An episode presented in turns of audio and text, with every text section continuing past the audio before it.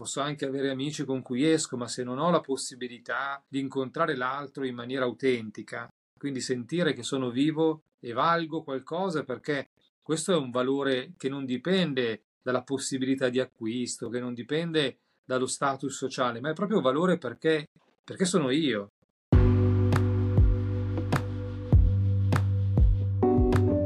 Oggi parleremo di come la pandemia da Covid-19 abbia influenzato la nostra esperienza emotiva e le sfide che ha posto al nostro benessere mentale. Cercheremo di capire come questo periodo abbia plasmato il nostro modo di percepire il mondo, le relazioni e i nostri stati d'animo e comprenderemo perché certe esperienze o traumi del passato sembrano risuonare ancora nel presente. Affronteremo questi temi con il dottor Damiano Rizzi, psicologo e psicoterapeuta, membro di rilievo di associazioni come la Società Italiana di Psico-Oncologia e cofondatore di Fondazione Sole Terre, un'organizzazione no profit che fornisce trattamenti medici, alloggi sicuri e supporto psicologico ai bambini colpiti dal cancro in tutto il mondo. Buongiorno Damiano, grazie mille per aver accettato l'invito. Grazie a te. Sì. Allora, eh, io inizierei con una domanda rispetto a diciamo, un trauma collettivo che abbiamo vissuto a partire dal 2020 e che è stato un po' diverso da tutti i precedenti, che è stata la pandemia. Io volevo chiederle quali sono i principali impatti che ha notato sulla salute mentale dei giovani adulti, degli adolescenti, insomma in generale nel, nel, suo lavoro. Sì, allora, con la premessa che poi ogni, ogni individuo, ogni persona è proprio un mondo a sé, quindi è sempre bene cercare di generalizzare il meno possibile, però volendo un po' rimanere in questa premessa prima di andare nello specifico, sicuramente quello che è accaduto con la pandemia, che ancora oggi perdura, è un aumento della sensazione di insicurezza che le persone hanno. Insicurezza che non è nel frattempo migliorata a causa delle guerre, a causa dell'emergenza climatica. Quindi la pandemia è stata una vicenda che intanto ha colpito tutti e in qualche modo ha mostrato un mondo meno sicuro dove le persone e anche e soprattutto gli adulti che poi hanno una grande influenza sui minorenni, sui bambini, gli adolescenti, nel senso che un adulto insicuro ovviamente crea un ambiente non favorevole alla sicurezza. Questo ha molte conseguenze, intanto perché i giovani, soprattutto in fase preadolescenziale e adolescenziale, dovrebbero in qualche modo mettere in discussione un mondo, il mondo adulto, eh, sicuro, mentre invece se anche l'adulto è portatore di insicurezza, questo crea sicuramente qualcosa di nuovo in termini di relazioni e in termini anche di in qualche modo messa in discussione dell'identità, spesso molto caratterizzata dalle proiezioni genitoriali per trovare una propria identità. E poi c'è un po' il tema che in questo mondo sempre più insicuro noi per esempio vediamo nei giovani, adesso scendiamo poco a poco dal generale allo specifico, i giovani e gli adolescenti che vediamo oggi sono dei giovani molto insicuri, come dicevamo, e che per una grande percentuale, oltre la metà, si sentono minati nell'autostima, quasi come a dire che se questo è un mondo sempre più insicuro e io devo trovare questo posto nel mondo, beh, per farlo dovrei un po' tenere sotto controllo qualcosa. Quindi c'è la tendenza a volere controllare degli aspetti anche a volte in maniera troppo grande no? rispetto al possibile. Il sintomo di base è la paura, la paura quindi di non riuscire a poter fronteggiare, a poter avere risorse sufficienti per far fronte alla situazione. Quindi una situazione che è diventata più grande rispetto alle possibilità che si hanno per fare fronte alla situazione. È chiaro che questo è un po' amplificato anche dall'identità globale che oggi tutti noi abbiamo, nel senso che attraverso ah, l'utilizzo dei social, ma non solo, perché anche prima della pandemia, come dire, la possibilità di viaggiare, la possibilità di avere accesso a più mondi, ovviamente stiamo sempre parlando di persone che possono farlo, perché poi ci sono molte altre persone che rimangono eh, impossibilitate e quindi soffrono ulteriormente quando se ne rendono conto. No? Oggi un ragazzino che dall'interland di qualsiasi città vede un suo coetaneo a Los Angeles o a New York che fa un tipo di vita decisamente diversa dalla sua, tante volte non riesce a distinguere le differenze perché l'identità virtuale è un'identità che non ha una collocazione spaziale, è un'identità che può valere ovunque. Questo provoca quindi la paura, la paura poi si porta con sé l'ansia, l'angoscia, l'ansia è proprio, come dire, uno dei sintomi che ha come base la paura, fino ad arrivare a dei veri e propri attacchi di panico, per cui sembra mancare l'aria, sembra arrivare una sensazione quasi del non poter abitare questo mondo. Quindi con eh, più o meno velocità eh, i, i, giovani o i genitori dei giovani o gli adolescenti o i genitori degli adolescenti eh, poi chiamano lo psicologo di solito quando la situazione è abbastanza disperata o perché è successo qualche atto comportamentale che ha preoccupato sia il diretto o la diretta interessata sia la famiglia perché per esempio ci sono fenomeni di isolamento sociale quindi si tende a non uscire di casa perché per esempio ci sono disturbi alimentari quindi una eh, difficoltà ad avere una relazione nutriente dal punto di vista psicologico con il cibo perché o si tende a mangiare poco perché si ha paura di ingrassare quindi il corpo diventa una gabbia più che un eh, una possibilità di espandere la propria identità o altre volte si tende a mangiare troppo, tanto, con eh, degli attacchi bulimici, quindi una, una fame eh, a volte esplosiva che poi tende ad essere evacuata e, e tanti altri ancora. Volere tutto sotto controllo però questo tutto diventa troppo e quindi si ha la sensazione di non valere niente, cioè la più parte delle persone si sente di valere poco. E questo fa pensare perché ovviamente il valore uno se lo attribuisce ma spesso viene creata la costruzione di valore in relazione agli altri. E quindi fa pensare a delle persone che sono sempre più sole in qualche modo, e sole non perché non hanno amici, amiche o famiglie, ma perché c'è una solitudine profonda, cioè proprio nella profondità che si sentono soli gli individui. Posso anche avere amici con cui esco, ma se non ho la possibilità di essere me stesso, di incontrare l'altro in maniera autentica,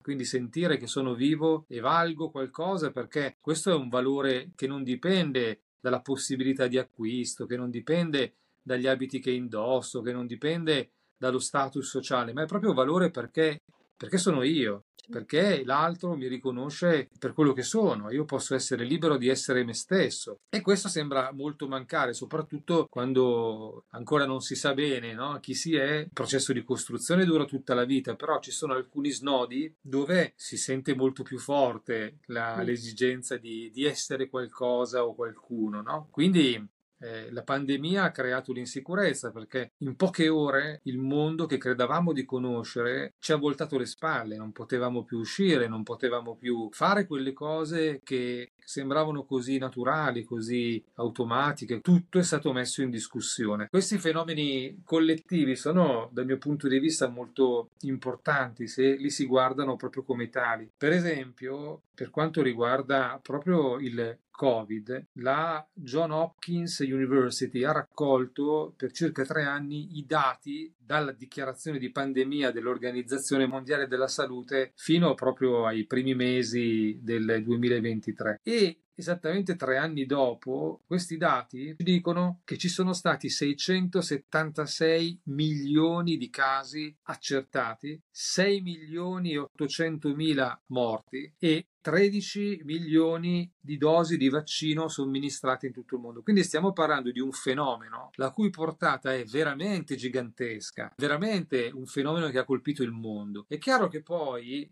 la paura che arriva è una paura che ha una doppia origine. Da una parte il mondo esterno che volta le spalle conta quasi 7 milioni di morti, quindi è evidente che c'è una paura reale, quindi un attacco del mondo esterno e poi un attacco del mondo interno, per cui molte persone eh, si sentono ancora oggi inadeguate a questo mondo esterno che è così mutevole, che cambia forma per guerre, per crisi climatiche a dimensioni globali. Poi c'è la vita di tutti i giorni delle persone, no? per cui c'è l'amico che non mi parla, l'esame universitario che va male, il datore di lavoro che non mi capisce, le relazioni interpersonali che a volte vanno e a volte no, i soldi che non bastano. Quindi oltre alla difficoltà che sta vivendo e attraversando questo nostro mondo, dall'altra parte c'è la vita quotidiana che presenta le sue problematiche dell'esistenza. Ora, in tutto questo, come essere vivi? Questa è la grande domanda. No, mi veniva in mente adesso che parlava di globale versus locale, no? Che è un po' quello che è successo in pandemia, forse in maniera differente rispetto ad altri, diciamo, traumi collettivi,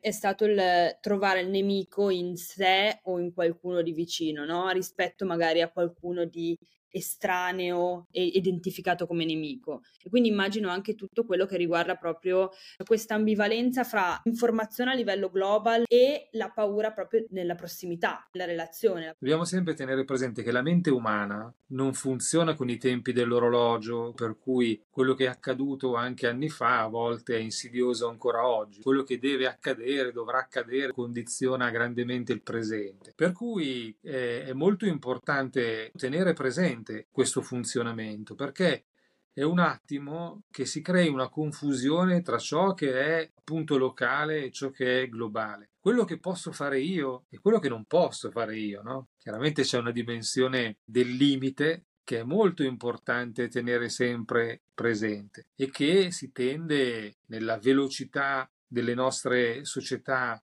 contemporanea a dimenticare. L'uomo, anche grazie poi all'intelligenza artificiale, grazie alla scienza, è l'antitesi del limite. Chiaramente c'è da chiedersi spesso quanto poi il limite dell'uomo sia diverso dal limite della natura e guardando la natura l'uomo può tornare a capire i suoi limiti e quindi ognuno di noi nella vita e all'interno di una giornata può fare delle cose ma altre non le può fare, no? Sicuramente prima della pandemia i modi per fronteggiare le dimensioni di ansia, le dimensioni di stress erano molto più legati al locale, quello che mi sta accadendo. Con la pandemia si è introdotta in maniera smisurata la dimensione globale che ha letteralmente invaso il mondo interno. Oggi tutti gli individui, tutti noi, viviamo un'invasione di campo del mondo esterno e non tutti riescono a stare alle le regole di questo gioco. Qualcuno soffre e soffre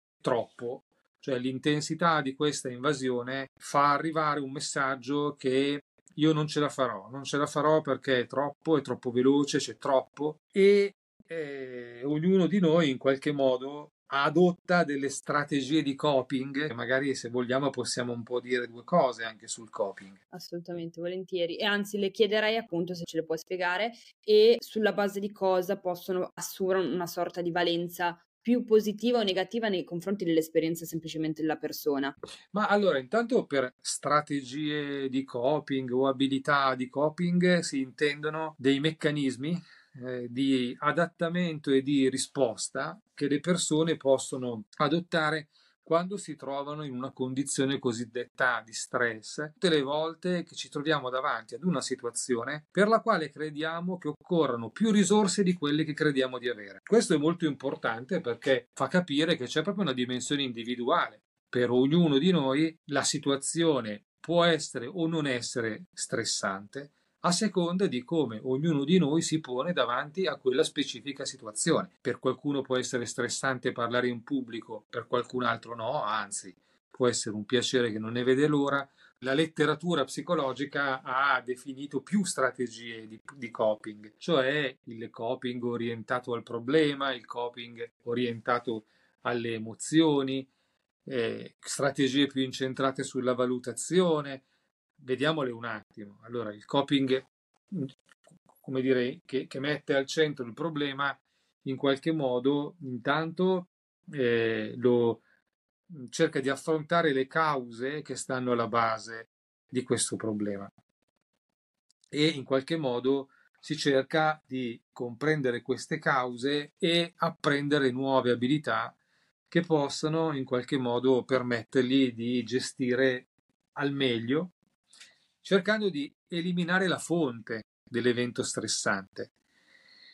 Altre invece che sono incentrate sulle emozioni, in qualche modo si cerca di gestire le emozioni, quindi eh, può accadere quello che accade, ma se io imparo in qualche modo a eh, ridurre il livello di attivazione emotiva, quindi rimango un po' più freddo, ecco, le situazioni restano tali, ma io ho la sensazione di affrontarle un po' meglio. Poi in verità c'è anche chi arriva ad evitare, no? l'evitamento è una grandissima difesa, per cui se io non riesco né a individuare le cause del problema né a gestire le emozioni, allora è facile che io eviti queste situazioni. Eh, allora è molto importante, io credo, ehm, ritenere queste eh, come delle definizioni eh, da letteratura, cioè per provare un attimo a definire degli aspetti, perché in verità ognuno di noi adotta sempre più di una strategia per cercare di fare fronte, ma c'è anche chi non ne adotta nessuna, cioè c'è anche chi crede semplicemente di non, di non riuscire, di non essere in grado e quindi rimane proprio sovrastato dall'evento stressante, cioè mette in atto delle strategie di fuga o di attacco per cercare in qualche modo di dire che, eh beh, eh, se c'è un problema, il problema sta, che ne so, in chi l'ha causato, oppure lui diventa il problema o lei. E se divento io il problema, a quel punto è chiaro che eh, sto creando una difesa, una barriera che non mi permette neanche più di entrare in relazione con il problema, perché mi fermo prima. Allora, qui stiamo sempre parlando, diciamo, di eh, stiamo facendo un po' di psicoeducazione, cioè quelle, quelle, eh, quei costrutti, quelle riflessioni generali che prendono comunque spunto da, da, una media ponderata dei casi clinici e ci permettono di dire delle cose. Poi è molto importante, eh, ci tengo molto a questo aspetto, che eh, ognuno sia libero di soffrire come vuole e anche di eh, guarire dalla sofferenza come meglio può. E questo credo, questo sia, credo sia un messaggio molto importante perché anche nei momenti di sofferenza ognuno di noi ha valore, continua ad avere valore. Cioè, non è che non si ha valore perché non si riesce a fare delle cose, continuiamo ad avere valore nella sofferenza perché stiamo cercando un modo per venirne fuori. Stiamo cercando un modo, la mente continua a riproporci il problema perché spera che in qualche modo eh, noi si riesca a trovare una soluzione da soli o attraverso l'aiuto di, di uno psicologo, di uno psicoterapeuta, con cui si può fare un lavoro di ridefinizione magari di, alcuni, eh, di alcune narrazioni, di alcune storie che, che ci diciamo di noi stessi e degli altri, perché riprendendo in mano come dire, il romanzo della nostra vita, si possano scrivere delle pagine ancora non scritte dove proprio cambia la storia. Io l'esempio che faccio sempre e che in qualche modo eh, ho visto anche su me stesso funzionare è un po' quello di immaginare la vita come quando si legge, a chi piace re- leggere eh, insomma un libro, no? un libro, un, un, romanzo, poi ognuno già solo dal tipo di, di libro che sceglie beh, si può immaginare un po' la vita, no? Se scegli un giallo, un romanzo, un saggio, e poi vedere come cambia proprio all'interno di una stessa pagina lo scenario diverse volte, no? E quindi si tratta di capire chi lo sta scrivendo questo libro, no? Se lo stiamo scrivendo noi e la più parte delle pagine le possiamo proprio scrivere noi, oppure se la penna o il computer ce l'ha in mano un altro, no? Allora a quel punto noi diventiamo una, una comparsa su quel libro. E credo che ognuno di noi lo voglia scrivere proprio questo libro, non, non, non si possa fare bastare di essere una comparsa. Spesso chi soffre è perché non riesce proprio a scriverlo questo libro della sua vita, non riesce, si rende conto che la vita è un dono grande, prezioso, e non riesce in qualche modo, ha la sensazione, ha la sensazione di non riuscire a dire e a dare tutto quello che sente di poter dire e dare. Certo.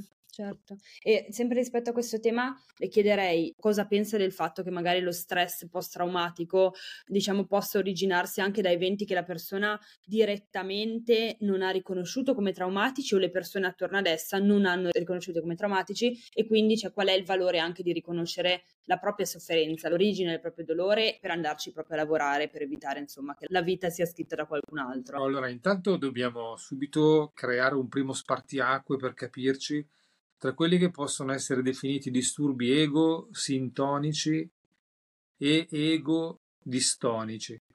Cioè i disturbi egosintonici in qualche modo la persona pensa di poterci convivere con questi disturbi, quindi non si rende conto che questi sono dei disturbi. I disturbi invece ego-distonici è la persona altro che si rende conto che c'è qualcosa che non va, c'è qualcosa che si funziona in maniera diversa rispetto a prima dell'evento e che solitamente questi secondi che si rendono conto cercano aiuto in qualche modo.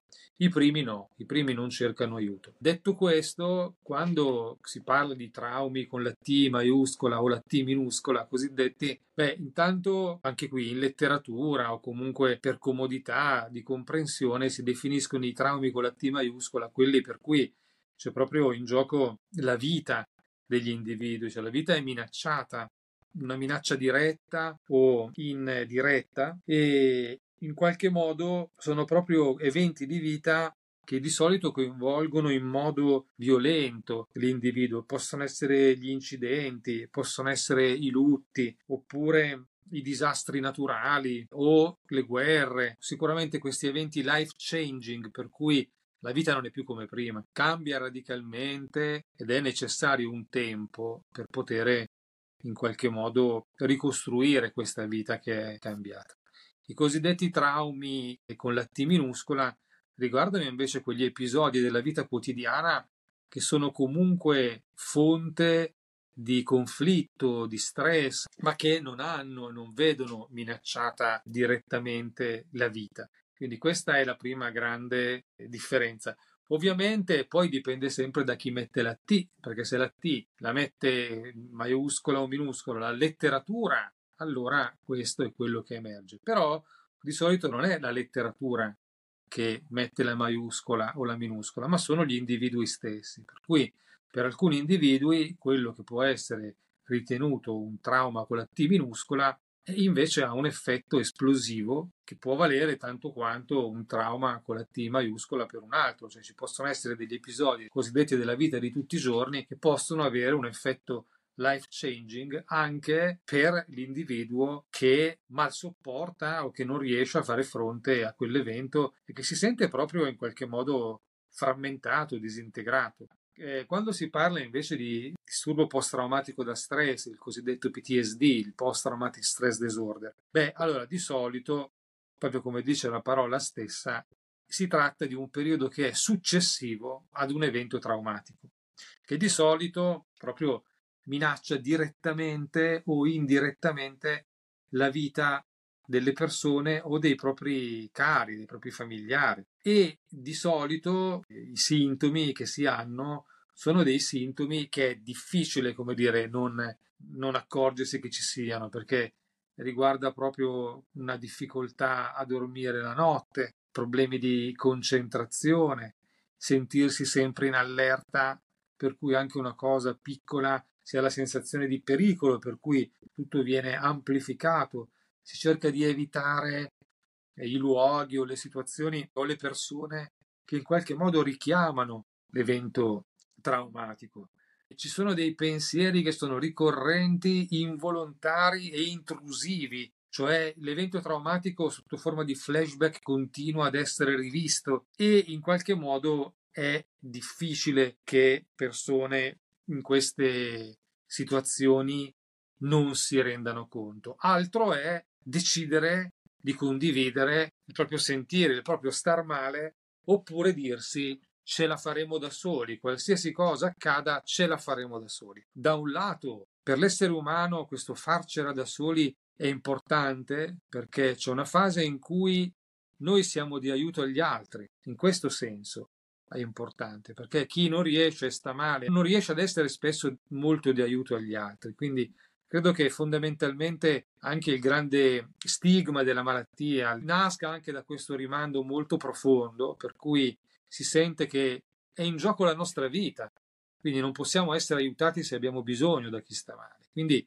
stigmatizziamo e tendiamo a tenere ai margini perché abbiamo bisogno di figure che ci aiutano.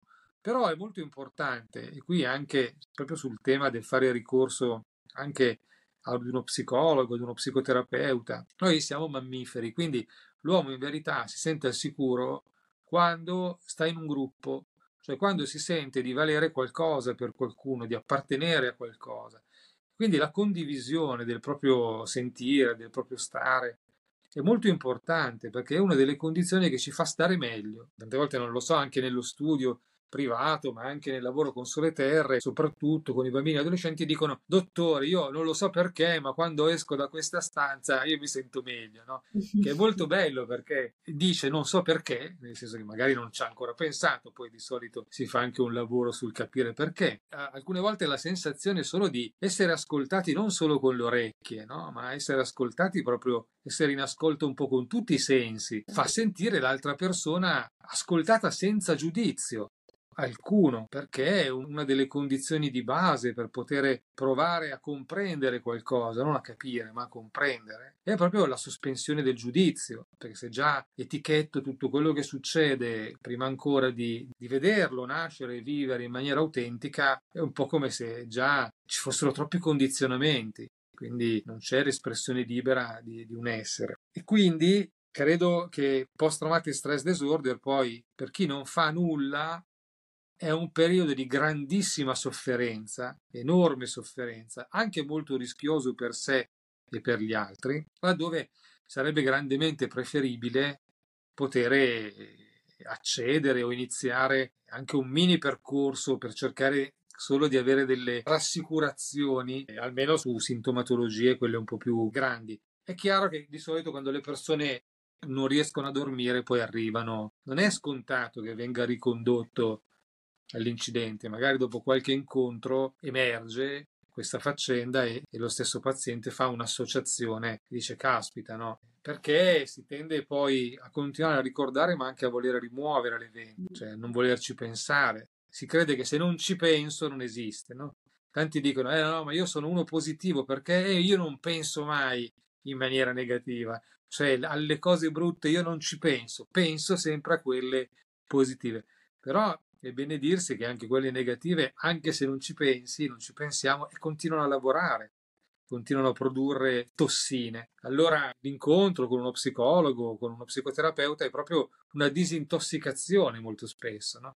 Si eliminano le tossine che ci fanno stare male in qualche modo. Magari anche pochi colloqui, non c'è bisogno di fare dei lunghi percorsi a volte, però eh, si può avere una conferma di un sentire che se troppo trascurato rischia di non essere più chiaro nemmeno a chi lo sta vivendo. Verissimo. E proprio su questo tema io le chiederei se ha delle realtà che si sente di consigliare per chi desidera magari iniziare a prendersi cura del proprio benessere mentale o diciamo esplorare maggiormente la propria storia, fonti o realtà ecco, da, da suggerire. Ma io non, non me la sentirei di consigliare un autore piuttosto che eh, consiglierei di leggere, di leggere il più possibile perché nella lettura molto spesso si vede, per esempio, delle biografie. Le biografie sono, sono illuminanti perché si vede come anche personaggi noti, famosi, abbiano poi una vita che è fatta di quotidianità, che è fatta di momenti difficili, che è fatta di trovare anche il modo per superare le tante difficoltà. E siccome la nostra mente umana funziona in maniera molto simile a un libro, perché noi ci raccontiamo delle storie da mattina a sera su chi siamo, su chi vorremmo essere, su come abbiamo superato quella cosa, su cosa vorremmo fare, su come vediamo questa, eccetera, eccetera, allora credo che leggere sia sempre utile anche nei momenti, come dire, un po' più difficili, perché in qualche modo eh, è un modo per nutrire la mente, e anche per vedere come poi le nostre vite eh, si somiglino molto, no? E che eh, tutti noi, ma proprio tutti, eh, io, lei, chi ci sta ascoltando, non siamo così diversi da chi sta male, cambia soltanto l'intensità. Quindi eh, è sempre bene tenere eh, questo pensiero che non esiste un mondo di sani e un mondo di ammalati, ma assolutamente. Esiste un mondo dove è necessario capirsi, comprendersi il più possibile, cercare di acquisire informazioni su come funziona la mente umana. I sintomi sono poi molto simili sia in chi sta male sia in chi invece sta bene, semplicemente chi sta bene riesce a trovare dei modi per fare i conti con eh, le varie vicende della vita e dell'esistere umano e qualcun altro non riesce. E quindi io credo che oltre a rispettare grandemente tutte le modalità di funzionamento, anche quelle un po' più complicate e faticose, occorre cercare di capire perché succedono delle cose, non tanto etichettarle. È solo un punto di partenza la diagnosi, non è certo altro. Bene, allora io vorrei chiudere con un format di tre domande a cui rispondere sì. con una parola o una frase. La prima domanda è qual è la sua piccola pratica quotidiana che la aiuta a prendersi cura del suo benessere mentale? Fare in modo che il tempo sia il mio migliore amico. Qual è una cosa non ovvia ma utile che le capita di fare quando vuole sentirsi meglio? Leggere libri di psicoterapia. E quale pensiero, insegnamento e citazione l'ha ispirato maggiormente nel suo percorso? Vivere senza troppe prescrizioni, perché credo che la vita, i progetti, lo stare al mondo sia un po' come generare un bambino, non sai mai per tanto tempo che faccia avrà, come sarà e quindi continuare a progettare, avere sogni, avere obiettivi, con la certezza che poi uno alla volta si raggiungono, però credo che questa speranza sia proprio la costruzione nel giorno stesso, del giorno dopo e del futuro, senza affezionarsi troppo al passato.